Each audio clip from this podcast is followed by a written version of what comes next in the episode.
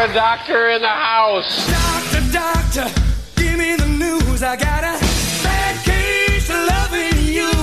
Doctor? Doctor. Doctor. Doctor. Doctor. And doctor. It's time for Advanced Medicine Monday with Dr. Rashid Buttar. I'm a doctor, not a bricklayer. I'm a doctor, not a mechanic. I'm a doctor, not a coal miner.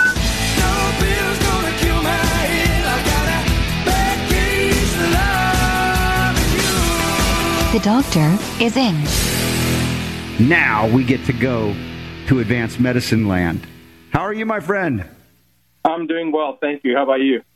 Doing great. I'm actually feeling really good because this weekend was kind of stressful, not only being out of town, which happens, but the my the thing that I use to connect with the network to do the shows live, broadcast sound quality, mm-hmm. failed. Epic fails, both Friday's show and Sunday's show. So I had to do the show via cell phone. I sounded like Dr. Buttar on the phone, which is really awesome. Don't get me wrong, but you know how I like to be. I'm a stickler for the radio broadcast sound. So, but we made it through. We did a lot of CBD discussion. Uh, I got to see our friend uh, Casey Krejci, uh, my buddy Dr. Chad, who's a pediatric surgeon I went to Emory with years ago. So it was a real good reunion time, but the shows themselves were kind of stressful. So I'm glad to be back in studio with you, and now I can just relax and you can do whatever you want. Go ahead. You know, it's funny because I guess people have gotten so used to the live stream on Facebook when I'm doing it because usually we have, I don't know, we probably have a 100 and between 100 and 150 uh, comments and you know people logging on right away. And I've been, I think, uh, for three and a half, four minutes on Facebook now live, and we've only got two people that have come on. So I think people, it's throwing people off too because they're used to Monday. It's Yes. Monday, and since it's Tuesday, it's Well, we, you know, so we got to throw a curveball every once in a while, keep people on their toes. You know, Absolutely. you expect the same thing every day. Yeah. That's exactly right. You want to shake it up a little bit. Exactly. Now we're going to shake it up. We're going to let everybody know about an upcoming webinar as well as the advanced medicine seminar, the big one out in California next year. Well, it'll be here before you know it. But before we get there, you sent us this article, and Super Don and I were discussing it. I'm not sure of the veracity of the claims in it, but it is worth discussing because there are there are some legitimate parts of this article. This is a headline reads: Trump lays groundwork to ban mandatory vaccinations across the United States. Now that I'm telling you, my friends, that is an intriguing headline. I will give props to whoever wrote that headline. I mean, that's going to go. I'm clicking on that, and uh, I don't know if you read through what. That's um, the one that I sent you, right? yes, it is. It is. I mean, that's a That's great the that headline.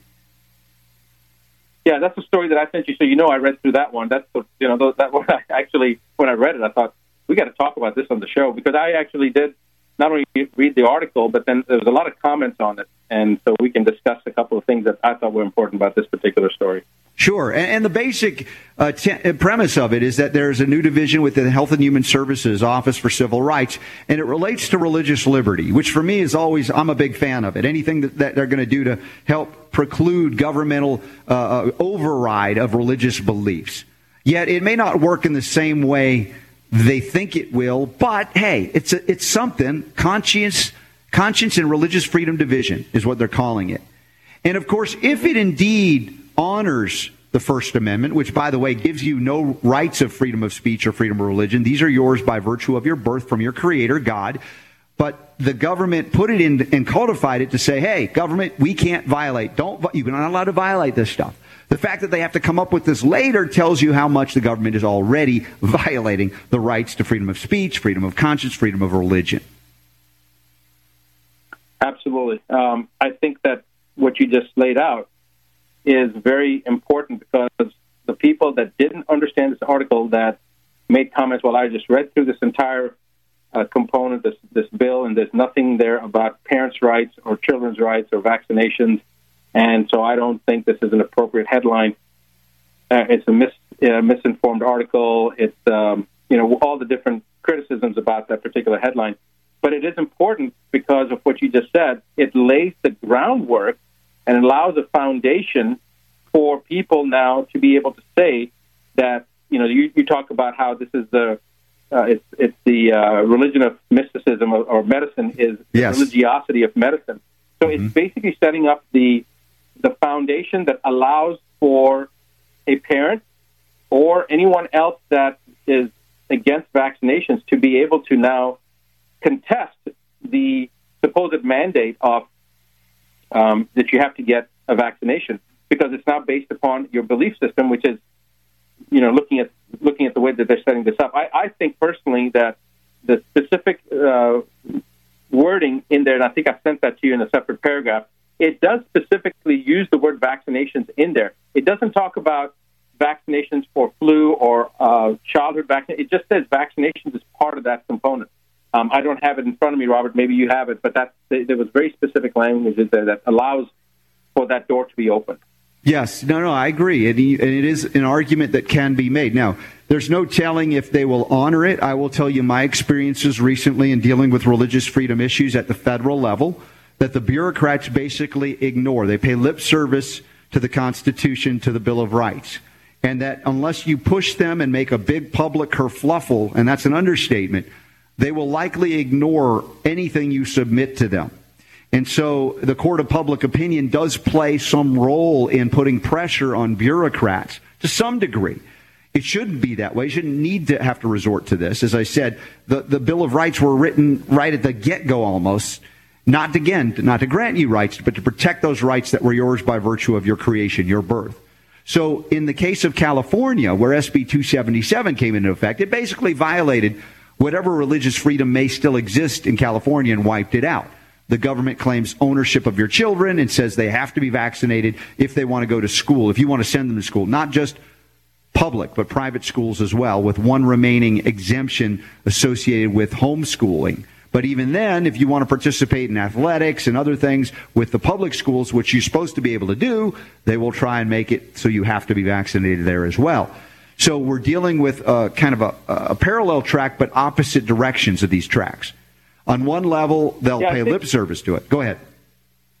I was just going to say um, the Supreme Court Justice James Agler, the quote that I've read before, where he says that those who are swayed by honeyed words and are not belligerent to stand up for their rights or to, to aren't are not willing to be through sustained combat, through belligerence and sustained combat, if you're not willing to stand up for your rights through sustained combat and belligerence and are swayed by honeyed words, those people will have essentially given up their right to freedom. Yes. So it's, it's, it's basically talking about that, exactly what you just said, that un, unless you push them, they're not going to really give you, um, or they won't acknowledge that you have those inalienable life, Right. Right. And the reason is basically because they're trying to run over people. They, you know, the government should be afraid of the people. I think it was yes. Thomas Jefferson said that uh, people should never be afraid of the government. The government should be afraid of the people. But it's the other way around. People are afraid yes. of the government. And well, when, when uh, people are afraid of their government, there's tyranny. When the government is afraid of their people, there is liberty. And that's, uh, you know, that's pretty much uh, where we've lost it because people are in fear of their government. They don't stand up to the government very often. And those that do, uh, the vast majority, like in the Matrix movie or the invasion of the body snatchers, you know, mindlessly try to turn those people in to something that they are not. I mean, they're not collectivists. They respect individual right. liberty and they demand, not ask politely, because you don't have to be polite about it. You demand belligerently your rights be respected, not granted or given because they can't be taken away. They're not given except by God. And you have to be able to and willing to then sustain those rights with combat if necessary. I mean, that's a very powerful, active statement. You know, you, you don't just say, oh, I'm going to do this, I'm going to do that, and then you let them, and then you roll over and let them run over you. You have to be willing to stand up and fight. And that's mm-hmm. another important part. And, you know, what does this have to do with health? Well, this actually is a quote that I said to the medical board when they said they were going to fine me and take my license and this and that. This was like nine years ago, which was a quote directly from Thomas Jefferson, which was when a when a people allow a government to dictate the foods that they put. I know this one a lot better than the other mm-hmm. one.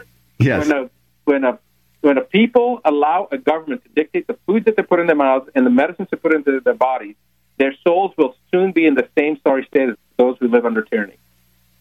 Yes. So well said. And what do, what are we to do today? Now, it's interesting. Some strategies have worked, others have not. Again, I've been addressing it almost as a one man army, uh, politely but belligerently to say, hey, these are my rights, you're violating them. Yet all the way up and down in terms of my freedom to travel, my religious beliefs, etc., have been violated, and the threats of the future of movement of uh, of Robert Scott Bell throughout the, the, the earth plane are theoretically or actually restricted. Now, the Hobby Lobby case, I don't know if you remember this, Dr. Buttar. It was a, a group, this Hobby Lobby, that didn't want to participate in Obamacare because of their opposition to abortion. And they went up to the Supreme Court and they won that you can't violate the, the, the, the rights. And there was another case about the, the cake baker who didn't want to bake a cake for a gay wedding because of his belief, you know, in what marriage is. And he won as well. Now, some people say, well, that's bigoted, that's homophobic. No, no, this is about religious freedom. And it took a case. Well, actually, no, actually, Robert, I don't think it was about. I don't think it was about religious freedom. I think they those people claimed that they're that they were being segregated out because of their choice of sexuality, and that they were being they were being um, um, you know basically they were being profiled based upon their sexual preference, and the the courts held up that it was the right of the businesses to cater uh, to who they wanted to because they didn't they didn't say they're not going to be able to provide you with the cake. They just said that they don't want to put the message that you want on the cake because it violates right. the baker's issue. So I don't. Know. Yeah, yeah, it's a good it's a good distinction there, Dr. Buttar, and one that should be noted. It wasn't that the baker had an opposition to serving gay customers. It was specific to something that violated a key religious belief that he had, and that is an important part here. Now, folks, we got a lot more healing to go on the Robert Scott Bell Show. Check out the links in the show notes at robertscottbell.com, streaming live as well through what YouTube and Dr. Buttar probably through Facebook Live as well. Back with answering questions of yours next. The Robert Scott Bell Show. In all my years of radio, I've never seen anything like this. The Robert Scott Bell Show.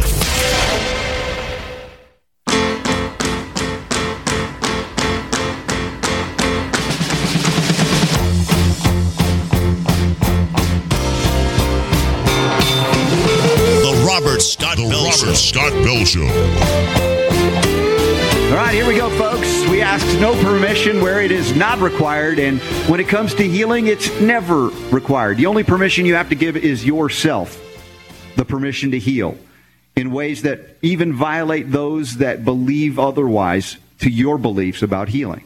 Obviously, we engage in freedom here, including the freedom to use allopathic medicine when you feel it necessary. That's why this show is different. We don't sit there and curse at doctors because we don't like what they do. We try to enlighten and educate them. That's what advanced medicine is all about. Dr. Buttar has been at that for years. And if you're not sure about that, read his international best-selling book, The Nine Steps to Keep the Doctor Away, and you'll know right away. And read it again and again. Or you could go to the webinar that's coming up. We had a question of the day coming in from Kenneth specifically about this you know, when is this, you know, what's coming up? I know Dr. Buttar has been mentioning it. When's the Advanced Medicine Conference?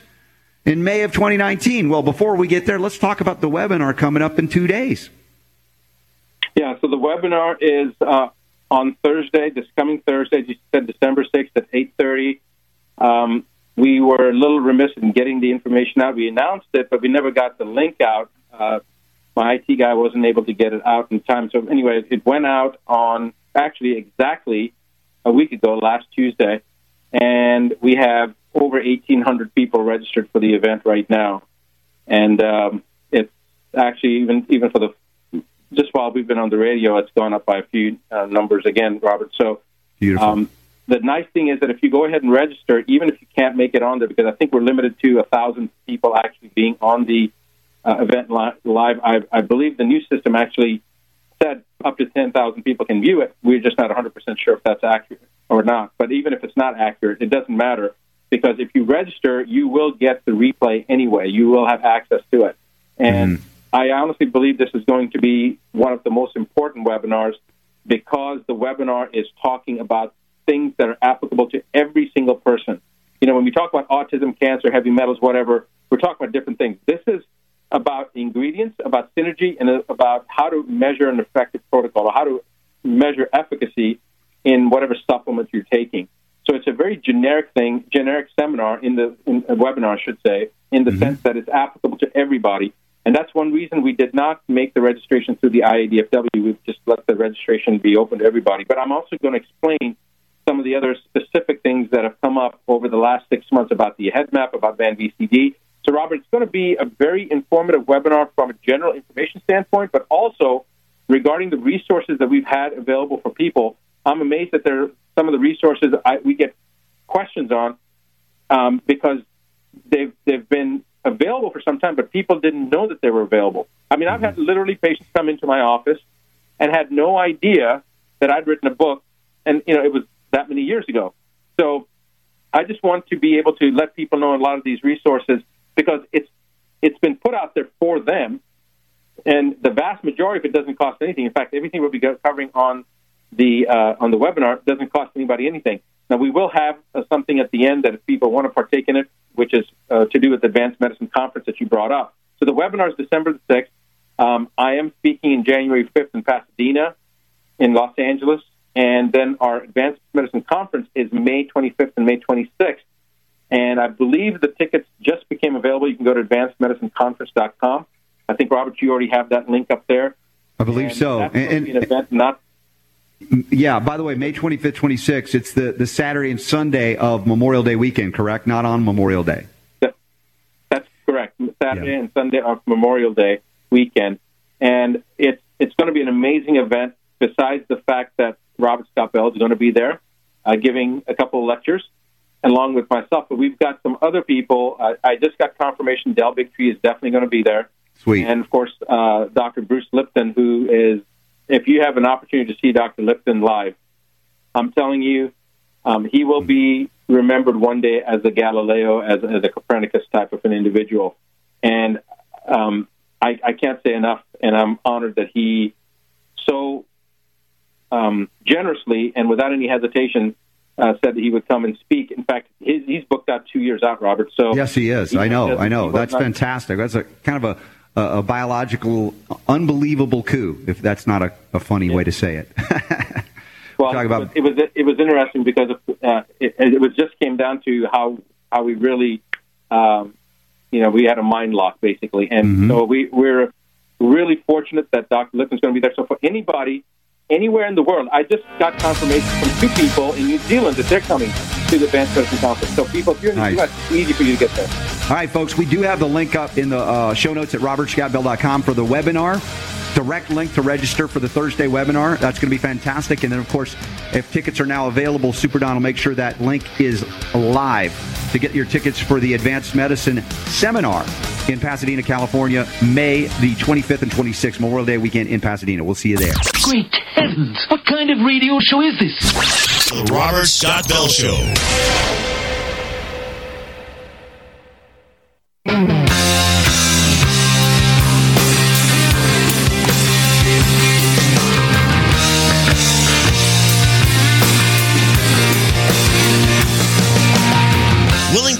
The truth takes him. Here's Robert. All right, the special edition of the Robert Scott Bell Show, second hour. We, we're doing advanced medicine. I know, not on a normal day, but sometimes we gotta we gotta shake it up a little bit. And Dr. Buttar was so kind as to flex with us today. And uh, sometimes on advanced medicine, given enough advanced warning, uh, we can actually, uh, I don't know, maybe answer a question or two. Yeah. Oops. Hold on a second. I think I had that all set up, and I was like feeling good about myself. And then, and then what happened? Is I hit the mute button. Boo! It wasn't Super Don, Doctor Buttar. It was me. Excuse me. I'd like to ask you a few questions. Now that's more like it. Take two. Hey, Dr. Buttar, Robert, what would you do for an abdominal aortic aneurysm that you were told requires surgery? Six and a half centimeters in size. I'm told the only alternative is open surgery repair or an endovascular repair, which is made up of an expanded polytetrafluoroethylene with an outer metallic support structure known as a stent. Both have negatives. The open repair is subject to long recovery and infection, and the endovascular repair annual CT scans. Your input, much appreciated, Fred. Now, Fred, we're not cardiovascular surgeons, but we're giving you our perspectives and unofficial opinions. We're not playing your doctor, but this is general information and education. So, Dr. Buttar, I don't know how to start this one because as a homeopath, I don't do surgery. Well, um, as you know, Robert, I was a surgeon, and that's what uh, my formal medical training is in, in surgery. So let's first define what an aneurysm is so everybody understands what it is.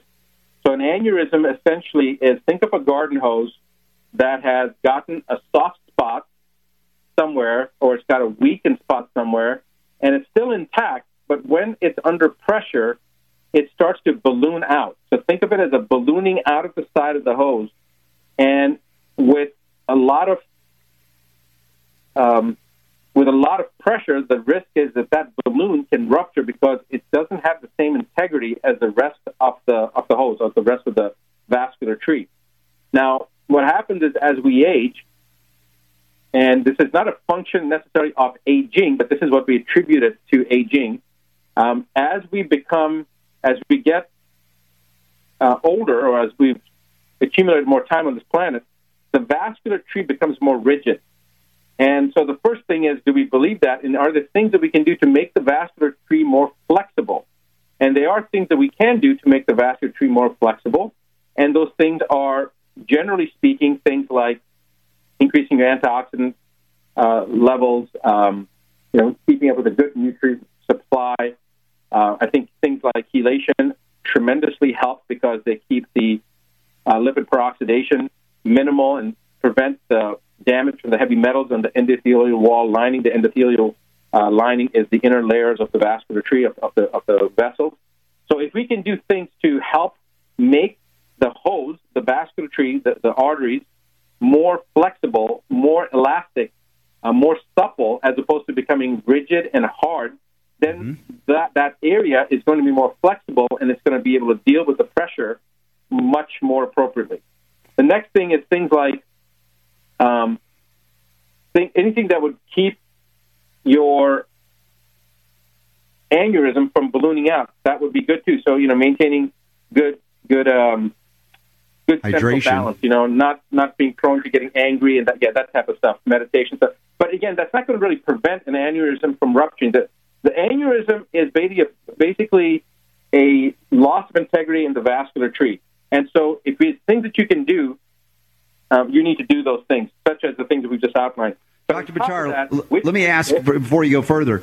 Do you believe that that weakened area, given the right circumstance, given the right nutrients, minerals, like I've argued, silicon or silica, number one, bar none, number one, not the only thing, but number one in terms of vascular elasticity and integrity, all connective tissue related to the deficiency of the silicon that is so often overlooked. Now, again, given, let's just broaden it, all of the things you said, is it possible, do you believe, to repair this without having to do surgery? We're not telling Fred he does or doesn't need it. I'm just in a general sense.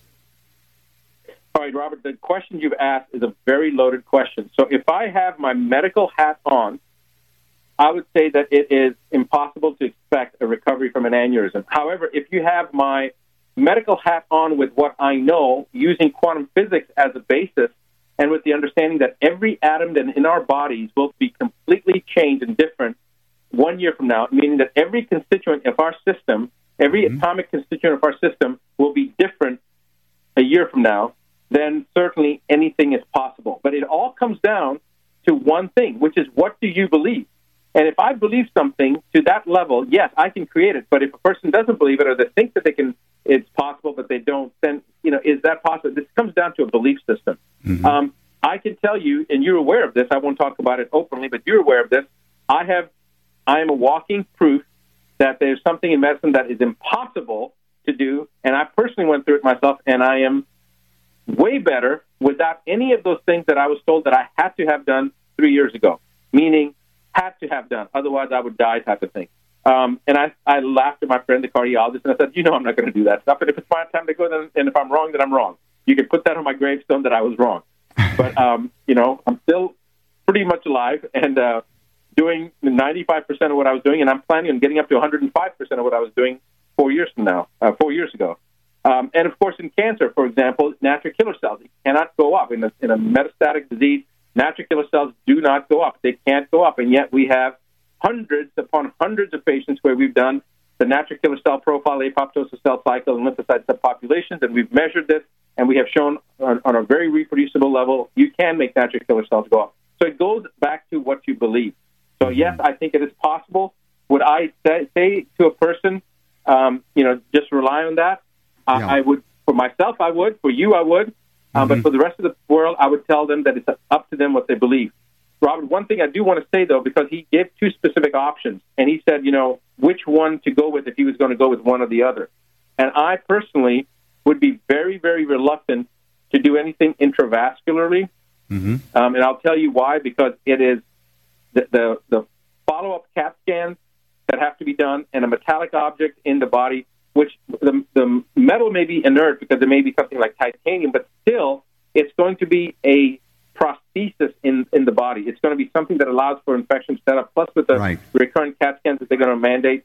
Um, and the surgical option, you know, you just want to go make sure whoever the surgeon is, if you are going to go that route, you meet with the surgeon and you feel good about that surgeon as a Yes. human being, as somebody that you would, he would be a buddy of yours. That you know, if you were going hunting or if you were playing chess or whatever, he would be somebody that you would like. If you don't feel a mesh energetically with your surgeon, do not use that surgeon. So the mesh to use is not the one like they him as a insert, person, but but your but the energetic mesh between you two. I love that. That was beautifully said. exactly. And, and you know, Yeah, again, the way you you- deline- delineated as well, your surgeon hat, and and again, the the hat that, that a lot of modern medicine doesn't acknowledge. Again, that we know here is factual and true.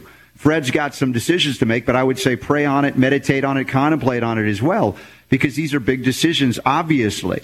But I believe, yes, you can heal in ways that they don't acknowledge that you can heal. Without, without a doubt, Robert, the body is a healing uh, mechanism. That is what it's been designed to do. And uh, if I, if it was me, I would do many other things before I would look at either one of those two things. I'll just say it that way. But there's one point that I want to make again. If you would not like meeting your surgeon, if you if you meet this person and as a person you don't like him, don't use him as a surgeon. If you meet this person, you say, you know, just as a neighbor, as a friend, this guy, I really like him. That's the surgeon that you need to have operating in your body. And it makes a difference in outcome, folks. There's uh, there's a lot known about that. Now, uh, having done the surgeon with Fred scenario, let's talk about the ladies. How about that? Women, what is wrong with you? Apparently, you're reluctant to take preventive breast cancer drugs. What did that you say? what? What? Your, your wife obviously has. Your wife obviously is not in the room because I think you would have gotten slapped right now. Yeah, no, I've locked I've locked her out just in case for this segment. but, but apparently, and this is out of our, our friends at the UK, UK Health Radio listening. Many British women won't take tamoxifen because they're they're they're concerned about the side effects. How about the direct effects of tamoxifen? We know that it actually causes cancer. I think the women are getting smart. I think I was just going to say I think the women in Britain must be getting, well, not getting them. They must be smarter. That's why they're not taking tamoxifen. Yeah, I mean, how absurd is it to say, hey, we want to prevent breast cancer. Let's put you on this drug forever. Oh, by the way, one of the side effects of the drug, they call it side, it's direct, is cancer. Yeah. A lot of the treatments that are used for cancer, the side effects, but they, again, you like you said, side effects, and as you know, as has been pointed out many times by us, by you know, Dr. Lipton does a pretty good job of it too. That these are not side effects; these are direct effects. Uh, there are effects happening directly. We call them side effects because they're not desired. That doesn't mean that you can call it a side effect. But regardless, if you look at chemotherapy, whenever they're mixing up chemotherapy or they're making chemotherapy, they're not just sitting there in their you know beach shorts uh, and sandals on making this stuff. They've got a hazmat suit on. Why? Because it's toxic. Yeah. You know, radiation. The people that are administering it are wearing lead. Why? Because it's toxic. So many of these things that they're doing for cancer, if it's toxic to the cancer and cancer is more resilient than, than healthy cells, then what do you think that says about what it's going to do to your to the normal Right. healthy tissue? You know, there's a lot of collateral damage here we got to deal with. I remember Super Don. Do you remember? Wasn't it Shane Ellison who wrote a few few awesome books? I mean, he didn't take any prisoners. He used to work for the company that made tamoxifen. He was one of the researchers involved in the scientific endeavor of putting that together, and he saw from within. Is that Shane Ellison? Wasn't that his name? Uh, the People's Chemist. Shane yeah, the Ellison. people's chemist. Yep. And he's Yep. he, he left the company. He was making good money when he saw and he called it out. He said, "This causes cancer. There's no way I can be part of this." And then he began to write books on these things and nutritional options. So we're not the first ones to acknowledge this. And finally, the ladies out there in England, and I wish everywhere else would get wind of, it's absurd to put ionizing radiation on the breast while squishing it every year in a mammogram. It's absurd to put toxic chemicals in your body every day to prevent something that is caused by toxic chemicals, including the specific one known as tamoxifen. Yeah, Robert, I don't know how much time we have right now, but you know, let's talk about mammograms just for a second. I don't know whether we have time for that. We're almost up on a break, so it'd have to be real quick. Okay, real quick then. Mammograms, remember, cancer is caused by inflammation, and mammograms are inducing inflammation. They're traumatizing the breast, putting under compression, and causing inflammation. There's a lot of stuff I could talk about mammograms. Maybe that'll be a question we deal with in a future webinar. Sure, that would be great. Plus, allergies. I used to be the poster boy for allergies. People are asking, why is there a food allergy epidemic all over planet Earth? Hmm, I wonder if we could ask Jeffrey Smith that. He might know as well. But we'll talk about it with Dr. Buttar as we wrap up his special edition of Advanced Medicine on the Robert Scott Bell Show. Um, can you repeat the part of the stuff where you said all about the things? It's the Robert Scott Bell Show. Robert will be right back.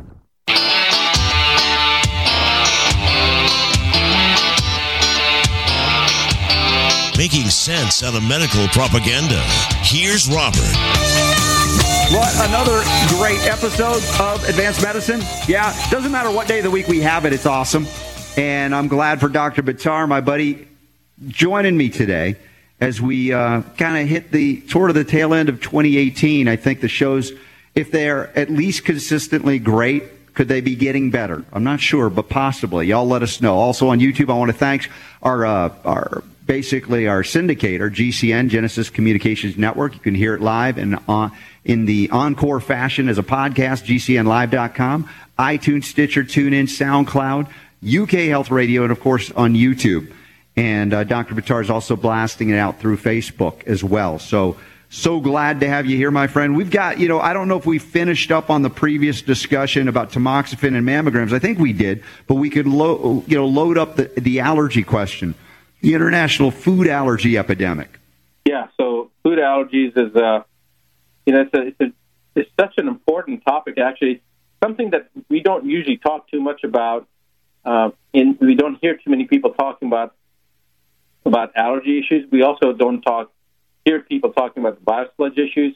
We also don't hear there's certain things that we don't hear typically about. We hear a lot about autism. We hear a lot about cancer, a lot about heart disease, but immunity is a very important component. Uh, autoimmunity uh, and allergy is really an autoimmune condition, is what it comes down to. Yes, so, and I've, t- I've talked about it for years because of my gut health was so poor, but the doctors, God bless them, all they did was pour antibiotics into me and anti-inflammatory drugs as well, allergy medications, allergy shots. I had every food allergy you can imagine. Again, going back, I was the, you know, the canary of the coal mine of Generation X. It wasn't as common as it is today, and it's expanded greatly. And I think partly due to the expanded vaccine schedule from the 90s to today. Without a doubt. That definitely contributed to it. Without a doubt. And then we add glyphosate, we add genetically engineered ingredients, modifying the foods in ways that God never had intended to. Man says, oh, I can do better. And of course, it's absurd. And then we see the manifestation of autoimmune responses, hyperimmune responses that aren't necessarily happening. Well, they aren't happening in people who have healthy, intact guts and their livers are, are working and they're not overwhelmed with heavy metals like mercury. Right. So, you know, when we talk about the, the foods, that's actually specifically the six toxicity in my seven toxicity philosophy. So that's the pasteurization, homogenization, irradiation, genetic modification of foods. It's what we do to the foods and how we change the foods from what they were meant to be, how God designed them, and how our systems are designed to uh, take them in and mm-hmm. changing them into everything but what's recognized as food. So that is a very, very big problem. And um, so when we're looking at allergies, typically, we don't think of allergies as an immune issue. We think of things like scleroderma and lupus uh, as immune issues, as autoimmune issues. So you have a hyperimmune response or a hypoimmune response. A hypoimmune response, a low immune response, or, or a uh, suppression of the immune response is when things like cancer will set up. Right. Uh, diabetes causes a suppression of the immune system. And sometimes when like a person is going to have a transplant of an organ, they will induce a hypoimmune response, right? So they'll give you steroids to re- reduce your body's uh, ability to recognize something as foreign so that you won't have a um, reaction against a new organ. So these are all hypoimmune responses. So there are four categories of hypoimmune uh, response. You've got cancer, HIV, uh, diabetes, and post-transplant. Those are the four demographics where you will see a low immune response. The opposite side, hyperimmune response, we see this all the time. We hear about things like lupus and myasthenia gravis and, and um, uh, Sjogren's syndrome and some of these other things. Yes, these are hyperimmune responses, but the very common hyperimmune response that we see almost on a daily basis is a food allergy. So anybody who's allergic to anything, whether it's a food allergy, seasonal allergy, a hay allergy, grass allergy, pollen allergy, these are all hyperimmune responses. And it's all happened because the immune system has been thrown into a wacky, jittery area, doesn't really know what it should or what it shouldn't be reacting to. So it becomes very sensitive to certain things that we're being exposed to all the time. And we acquire these things thinking that it's a problem with the pollen, or it's a problem with the hay, or it's a problem with the grass, or it's a problem with the dog dander. But it's actually because of our own immune systems that have been manipulated in so many different fashions. So that's why we have this well said. immune response. And of course, an induced suppression of immunity can lead to cancer, just as if your own immune system collapses. And then anything Absolutely. can take advantage of that that was already in the body you don't have to catch. What you do got to catch is, uh, I guess, the wave that is advanced medicine each and every week here. And we've got the upcoming events, the webinar on Thursday. Dr. Buttar, tell them what they need to know because we got to go. That the power to heal is unequivocally yours. The Robert Scott the Bell Robert Show. Scott Bell Show.